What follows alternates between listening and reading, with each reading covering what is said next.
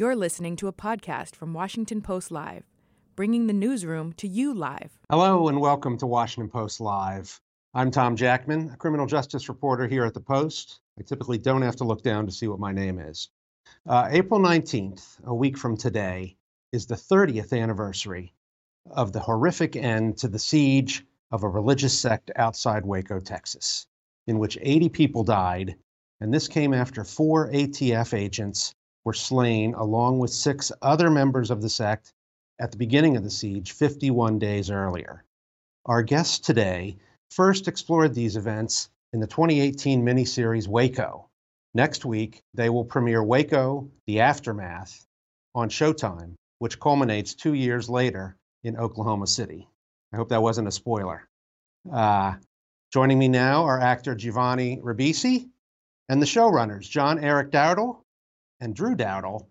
Giovanni, John Erick, and Drew, welcome to Washington Post Live. Thank you. Hi. Thanks so much. Good to be here. Hey. John Erick, Waco is such a heavy word. So many people have deep feelings about what went on there. What were your preconceptions going into the original Waco? You know, we're talking, so the series aired in 2018, but I think you started working on it three or four years before that. So, what were your preconceptions going in, and how did that change over these years of writing, re- reporting, producing, filming 11 episodes about this m- moment in American history? Yeah, for me, you know, I, I was sort of I'd absorbed the the kind of national narrative that had been, you know, given after the after the original event. And then, you know, Drew and I were researching something, and I stumbled across uh, Waco survivor David Thibodeau's book, uh, a place called Waco. That was about seven, eight years ago now. And I read, you know, I got about ten pages into the book, and I was like, Drew, we like, we should do like this is this is crazy. Like when you actually learn you know the names and faces of the people you know inside the compound like when you when you start to humanize those events it just changed it you know it brought it from a from a you know historical moment to a to a human emotional moment and um and yeah it's I, I see all of it differently i see both sides of it differently i you know i see the the humanity and the you know fbi agents who were scared and didn't know what to do and i see the the um, humanity and you know Koresh's followers and you know a bunch of people trying to belong to something and trying to do what they thought was right in the moment. Drew, uh, the two of you said at the launch of the series in 2018 that you were intending to portray both sides, sort of what John Erick was just saying, uh, the Feds and the Davidians, with a no bad guys approach. You know, it was sort of a journalistic attempt to remain non-judgmental. Uh, but you were criticized for portraying David Koresh sympathetically, a man who repeatedly molested children as young as 10 years old. And I think you may get that criticism again in the aftermath. Have you been too sympathetic to David Koresh? I mean, I think that's a, a fair question. Um, you know, one thing we did portray at both uh, the original Waco and in the aftermath, we did uh, portray the predatory side of David Koresh, and I don't think it's something that we shied away from. But one decision we made early on was to say, okay, you know, if they wanted to arrest David Koresh, that was, you know, absolutely a valid, you know, objective. But um, what about everyone else in there? Like, what what had they done wrong, and what did you know, what kind of justice did they deserve? Um, and we thought, you know, what's an interesting way to approach this story is kind of through the eyes of David Thibodeau and, and someone who, had, we had become closer to and had, uh, you know, as John said, adapted his book and like what what about David Koresh would make someone like David Thibodeau a non-religious you know drummer that lived in Los Angeles uh, what would make that guy move to Waco Texas and start to follow David Koresh and what would make you know Steve Schneider or people that were you know very intelligent um, uh, you know not the type of people that would typically uh, you know follow a, a cult leader uh, if you will um, but what would make those people follow David, and what was the reason to be there in their mind? And and so I think we touch on that, but we didn't make it all about that because I think um, again we wanted to show it through the experience of people that would um, to buy into this belief system. Well, what's the answer to that? So why did they buy in? Uh, um, I mean, I've watched all 11 episodes and I, I have not read David's book, but I understand that David is still, uh, I think he still thinks that Koresh was a good guy. And uh, so, how was he able to convince these folks to join him? Well, it's interesting. I think Thibodeau, you know, would say that, you know, I think he sees kind, you know, mostly warts and all, but still may, you know, believe some aspects of of uh, the events, or or at least had a like, hey, he said the armies of the world would converge on us, and then they did. Um, you know, to us, like, you know, I, I think the power of belonging and the the desire to belong to a community is really a powerful draw for people, and you know, you see it, you know, from QAnon to you know something like Waco, you see this this power of unity or belonging to something that not everyone belongs to. Um, and I think that's a powerful thing to you know get caught up in, and it's a it's a really difficult thing I think for people to pull away from. And so you know in season one we wanted to show the predatory side of Koresh. We also wanted to see kind of how he was seen from the people there. They weren't there for I don't know to help his predation. They were there for a totally different you know uh, list of things. You know from belonging to feeling feeling special, feeling like one of the chosen people in the world. Uh, I think those are really powerful things.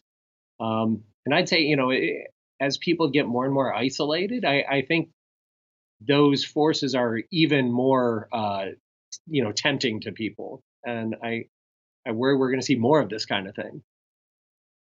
Giovanni, you play uh, a defense lawyer named Dan Cogdell, an actual person, uh, who was one of the lawyers who defended one of the surviving members of the group.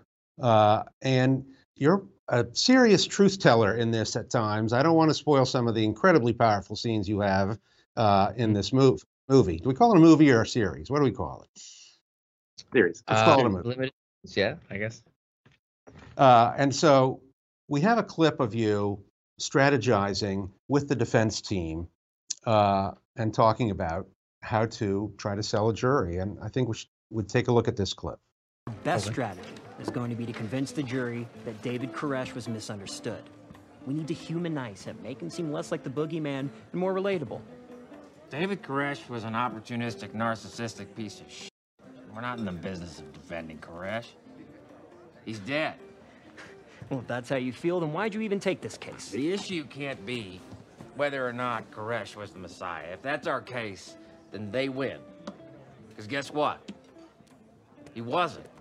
Our case has to be about the fact the United States government raided these people's home without cause, and it was their overreach, their hubris that led to the deaths of 76 people, including 17 children. And in America, you don't get to do that. Because if they can do what they did to our clients and get away with it, it'll give everyone with a badge and a gun, from a Wackenhut security guard to Janet Reno, the authority to do whatever they want, to whomever they want, however they want. And that's the argument we need to make. Amen. That was, I I thought, was a really great scene uh, of you laying down the facts. Uh, I think we even bleeped you at some point there. Uh, yeah. What were your thoughts, Giovanni, on Waco prior to being approached about this project? I don't know if you had had opinions about it already, and did your views change as a result of being involved in this? Yeah, I mean, w- w- uh, I I was saying earlier that my agent called me and said there's a they're they're making this sequel to Waco, and I said, oh, I I think you're mistaken. That's that's kind of like saying you're making a sequel to the Titanic because it was pretty definitive what happened. And he said, no, no, no, no, no, you should read it. Um, and and I did, uh, and y- you know, it was one of these things that that was so daunting and terrifying. I, I never thought that I would be involved in it. Well, at, at least my part of of the the second season is really kind of a, like a, a courtroom drama. Um, but I just I, I, did- I didn't picture myself as playing a, a criminal defense attorney. Um, uh, but then I, I couldn't stop talking about it and thinking about it. And finally, my my partner, my girlfriend, said, uh, "Well, maybe you should do this." And so it was one of those things where I was I went to pick up the phone to say I maybe, and then I just couldn't resist. And then it, you know I think it was just uh, for me, I, I was just lucky um, to to be approached and, and to and to work with the Dowdle brothers, who um, is just one of those great special experiences that you just feel like uh, you're doing something that that might resonate. Do you agree with a lot of the things that your character said that that this defense lawyer said that this was government overreach and that this was uh, a horrible over prosecution of these folks? Well, I think that's one of the things that th- that was you know really embedded in the writing, where it wasn't necessarily taking on a specific point of view as much as it was just raising a, a topic of conversation or an argument to make people think because i think that at the end of the day whether you're on one side or the other i think that it you, um, it's something that we need to talk about that you know uh, waco and and ruby ridge before that uh, were um, legitimate sparks for the american militia movement that we see uh, nowadays, which has been coined. It's a term that's coined, which is incredible. And I, I think that as of 2011, there were uh, uh, 330 or 340 uh, known militias in this country, uh, which is, you know, essentially, you know, almost or virtually synonymous, or could be with um, homegrown terrorism. Um, and I think that that that that's a sign of something. That's a sign of unrest and uh, and a sign of sort of dissatisfaction. So yeah, to that extent, perhaps maybe looking at the notion of of overreach would would be helpful. Why? How did Waco become the beacon for this? These groups had existed before that, and any of you can take this. But where did? Uh, how does this particular event remain so powerful? Why does it inspire them? Well, I think it was one of the first times because I think Waco was before, I remember correctly, uh, before OJ, and it was one of the first times that it was uh, broadcast live on television, an event like this.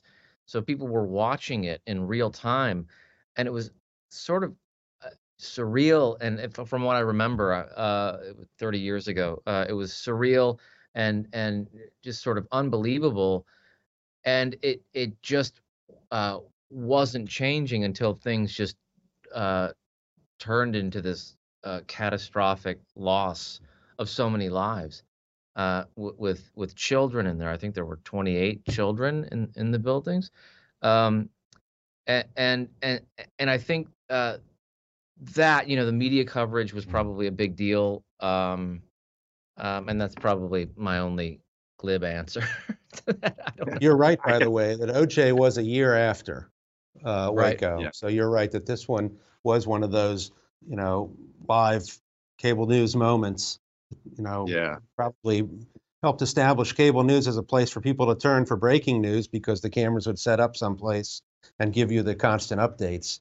Uh, John mm-hmm. Eric, we saw in the intro video uh, Michael Shannon's character uh, Gary Noesner, says, I feel this undercurrent of rage in America. Uh, can you, why don't you explain the events that followed the siege, that was what Waco, the aftermath, delves into? Yeah, so uh, just to give a little backstory, so there, there after Ruby Ridge, a lot of the militia, existing militia groups around the country, got together and had a picnic and decided from now on we're to you know call ourselves patriots. We'll we'll you know we won't call ourselves the ku klux klan or you know things like that. We'll call ourselves patriots. And that became um, they started communicating with each other on a regular basis. And they were waiting for kind of the next big event like ruby ridge to uh, get behind. And that uh, became waco. So during the siege a lot of militias were showing up. There was there was threats of militias coming and storming and freeing the Branch Davidians, and so the FBI really had a lot of uh, a lot of concern about what was going on around, you know, outside of uh, Waco, Texas, uh, you know, while they were dealing with that situation, and then the aftermath of Waco. Um, I think the FBI took a, a, standpoint of like, nope, nope, everything we did was, you know, fine. Um, you know, we like, I think they were so uh, reluctant to admit fault that it fueled uh, fueled a lot of uh, these uh, groups' internal, you know, messaging and and stories of, you know, they sort of read it as this was intentional somehow, and I I I don't believe you know any of this was intentional. I think this was series of bad decisions, and you know Gary, um, you know I, I think Gary would agree with that. We've got a question from the audience, uh, and uh, I will throw this over to whoever wants to take it. It's from Lawrence Lombard in Oregon, who asks Did we learn anything? I'll I can take that, I guess. Um, I would say, that, you know, I think we've learned a lot. I think the FBI, uh, just looking through their lens, they did learn something. And, um, you know, if we look at the Montana Freemen standoff a couple years later, they were willing to wait forever, and they waited, you know, 88 days, far longer than Waco. Um, if they were to approach Waco again now, they would fence it off and they would wait forever until they ran out of water and ran out of food. They would never um, make the decision to go in with with gas like they did. And so I think, from a law enforcement perspective, um, we did learn something. I think us as a nation, um, you know, I think we're still reckoning with with the fallout from Waco. And you know, back to your your question earlier, why this was the event. Uh, you know, my brother touched on it that you know these groups were kind of waiting for this an event of some kind um, after Ruby Ridge, and Waco came so soon after this kind of you know coalescing of all these disparate groups. Um, and then, as Giovanni said, it was on television for 51 days, and everyone was asking ourselves, you know, how is this going to end? How is this going to end? And and then it ended the way it did in such a tragic and, and spectacular fashion. I think um, it was beyond the event that they were waiting for. It was the most, you know, incredible recruiting tool, I think, for you know that movement. Um, but I think we're still reckoning with the threat that that this movement has has spawned, and I think. Uh, you know, in the last handful of years, I think we've started to look in the mirror a little bit more and look internally um, at the threat that coming from within this country. And um, it's something that I think we've really wanted to ignore for a long time, but are finally starting to uh, pay attention to. Was Waco a case of religious freedom being violated by the government? Do you- I don't know if you guys took that angle or feel that way, and did your own religious backgrounds play a role in how you viewed that aspect of the case? I mean, a lot of people feel like these were just uh, devout religious folks who had established a compound in Texas and and weren't bothering anybody. Uh, that was and so. Uh, John and Drew, I, I saw you attended Catholic school. I don't know if you're still Catholics. Giovanni, I think you're a Scientologist. Does any of this resonate with you personally, or is it is it a different world from what you've experienced? Go, Giovanni. Well, yeah, I, I don't. th- I, yeah, I, I, I, I, sorry. uh, Go ahead. Oh, I was just gonna say, like, you know, I, I feel like Drew and I, yes, we went to Catholic school. It was also a military school, so it was military and Catholic. And and I, I, the thing that really resonated with me was, here is these, you know, these, you know, hundred people trapped in a building with the world staring at them, unable to speak. And the thing that resonated, like, I, you know, I feel like, you know, growing up in, you know, military Catholic school, like. I, wasn't allowed much of a voice. You know, I wasn't allowed to. Nobody really wanted to hear what I had to say about much of anything, and uh, and and that bothered me at the time. And and to see all these silent people in the middle of this major event who nobody cared, or you know, they they had no way of you know saying like, hey, this is horrible. Like, you know, my you know kids can't sleep because they're playing psyops in the middle of the night or whatever. Like nobody nobody was listening to them and to me that was the the thing that really drew me in you know, more than the religion more than like like hey they they deserve a, a I don't know a turn at the podium Giovanni, you want to weigh in on that? Yeah, you know, I think it was really about. I- I mean, I don't think it had anything to do with religious freedom. I think it was about the the the arsenal that that David Koresh and a few of the others were uh, collecting, and this was the concern. This is why the the ATF and the the FBI showed up, um, and uh, and so yeah, you know, for me, I, I think it really it it it could have been any group, uh, religious or not, or uh, it was just it was about that. Um, and then uh, obviously uh, it, they became you know they came under the microscope over that the, the course of of uh, the media coverage.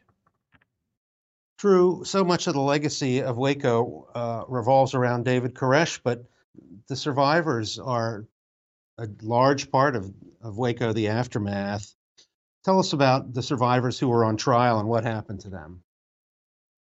Yeah, without giving away uh, too much, I would say right. it's a really it's an interesting story. We've always found this. Uh, we made you know the original Waco as a limited series with no you know uh, design to continue it, but we always had in the back of our mind how interesting the trial was and how interesting it would be to continue. So we're really happy that we were able to do that. But um, the Davidians that were on trial, it's a really interesting um, combination of you know the the looking back to kind of take a deeper uh, deeper look at their relationship with David Koresh and eh, you know their belief in him and how it all ended up you know working out in the end or not working out in the end. I think um, caused them to really have some second thoughts about you know committing their lives to him and um, but then at the same time they lost so much. I mean these people lost their family, their children, their you know all of the people they know. Um, so the relationship between you know such a grave loss for each one of these individuals um, you know, can't be for nothing, right? And I think that's you know a, an internal struggle that each of the the defendants um, was going through throughout the trial.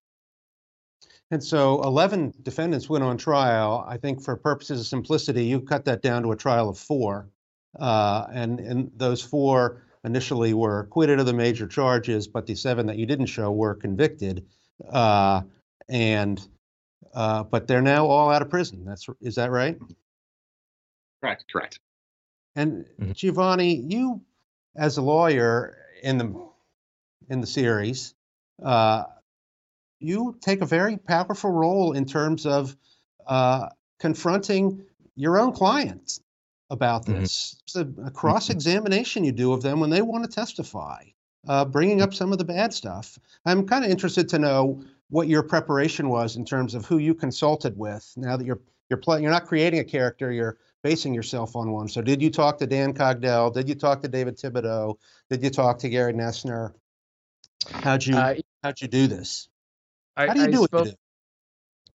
Um, I have no idea. I'm still trying. To, uh, the uh, um, yeah. So uh, uh, Dan Cogdell, the the uh, criminal defense attorney that I was portraying, was incredibly supportive of this project. The first conversation that I had with him was this is just not going to be what you expect and I'm I'm I'm not going to fulfill anything that you might want this to be and yada yada and he just didn't really care. He was just uh, I, he was familiar with the material. He had read the the the script and and was just so happy that this story was being told. Because um, it was this this the the whole trial was was a, a, a passion of his and something that represented an ideology. Um, he was specifically uh, uh, defending Clive Doyle, and uh, at first he was very much disinterested and, and, had wanted nothing to do with it until he met with Clive Doyle in the hospital, um, who was still recovering from the siege, and uh, uh, Clive was trying to communicate to him and, and was just really sort of physically and emotionally shattered. He had he had uh, lost one of his daughters in in the, fire, and it was just it was just awful. Um, and it was uh, and so you know when you look at something like this, I think as a criminal defense attorney, one of the the reasons and I could be wrong about this, but it was something that I could hook into was um was the idea of of um fortifying or substantiating the ideology that everyone has the right to a defense in this country. And you know i don't again i i, I think the the the the limited series the second season that we did doesn't uh, want to uh, necessarily take on a very strong political view. I mean, uh, it does have a viewpoint, but it, it, doesn't. It wants to just more or less pose the argument. My character was on the side of the argument that no matter what the crime is, you are um, uh, innocent until proven guilty, and and as an American citizen, you have a right to to a defense. And and this was the thing that I think uh, is so specific to Dan Cogdell and most criminal defense attorneys. Um, and so it was an interesting thing because yeah, I mean he's he's had to defend uh, you know all the stories and the the dinners that we had together. Uh, um, he's had to defend some uh, pretty shady people that that where there it's just patently clear. But at the end of the day, this is what our legal justice system is. Uh, it, it's how it's made up. Um, and so now I'm I'm just sort of up talking. I'm sorry. I was like, I hope that answered right. your question. I mean, you had a great line, uh, which was you said to the clients, "I don't think you're guilty of this charge, but you're not innocent either." And, right. Uh, that'll be my final spoiler for the show. Sorry, guys. Uh, we have another audience question that I wanted to slide in here quickly uh, from Howard Weiss from Virginia, who asks, "What has been the most lasting impact of Waco on U.S. history?" Uh, I would add that Donald Trump recently had a rally in Waco, and uh, John Erick, I'm wondering if you think that between Trump's followers and the January 6th insurrection and Waco, uh, what does that tell us about the United States in 2023? Yeah, I mean, I would say Waco, to some extent, uh, was the breaking point where America suddenly started to have two histories being written at the same time, and mm. depending on which side of a an event you were on, you saw things from this you know point of view or that point of view, and you know throughout this, Drew and I've really tried to you know most of the books or you know documentaries you see on Waco, you can tell very very quickly you know they think this side was good and this side was evil. And very early on, we said we don't want to do that. We don't want to. We want to see the human, you know, the the human beings on both sides of a conflict and doing, you know, a thoughtful analysis of that conflict from a from a human standpoint, not a this side is right and this side is wrong, um, and try to show you know problems on both of those sides and mistakes, not shy away from those. But uh, I'd say I'd say Waco, you know, our, our histories really started to separate at that point. Uh, Drew, throughout the show, we see Timothy McVeigh preparing for what we know would become the Oklahoma City bombing. I'm not sure he has a whole lot of lines in the show. He's he's uh, moving around a lot. But do you plan on continuing the series to focus on his story? Um, it would be an interesting uh, continuation. There's no question about it, and uh, I think um, you know the aftermath of Oklahoma City uh, as it relates to his trial is a very interesting story, and so you know we'd love to. It's up to uh, the kind folks at Showtime, I guess. well, it sort of piled on to Waco and and became a, a rolling thing, and now April 19 is an important date in uh, in those folks' lives. I would also that Timothy McVeigh and the world he was connected to, and I know you know, and, and from a prosecute prosecutorial standpoint, it makes a lot of sense to try him individually and to, you know, not look at conspiracy charges. But I think the world that he was embedded in and was part of is uh, worth exploring quite a bit more. And I think he, you know, played the role of folk, folk hero to a lot of people, which is um, extremely distressing. And I think that's a story that uh, deserves a lot more attention. And you did explore Elohim City and the, the white racist movement to some extent in the aftermath. Uh, and I could talk about that a lot more, but unfortunately, that's all the time we have today. And so, uh, Giovanni Ribisi, John Erick Dowdle, Drew Dowdle, thank you so much for joining us. Thank you. Really appreciate it. Thank you. Thanks for listening. For more information on our upcoming programs, go to WashingtonPostLive.com.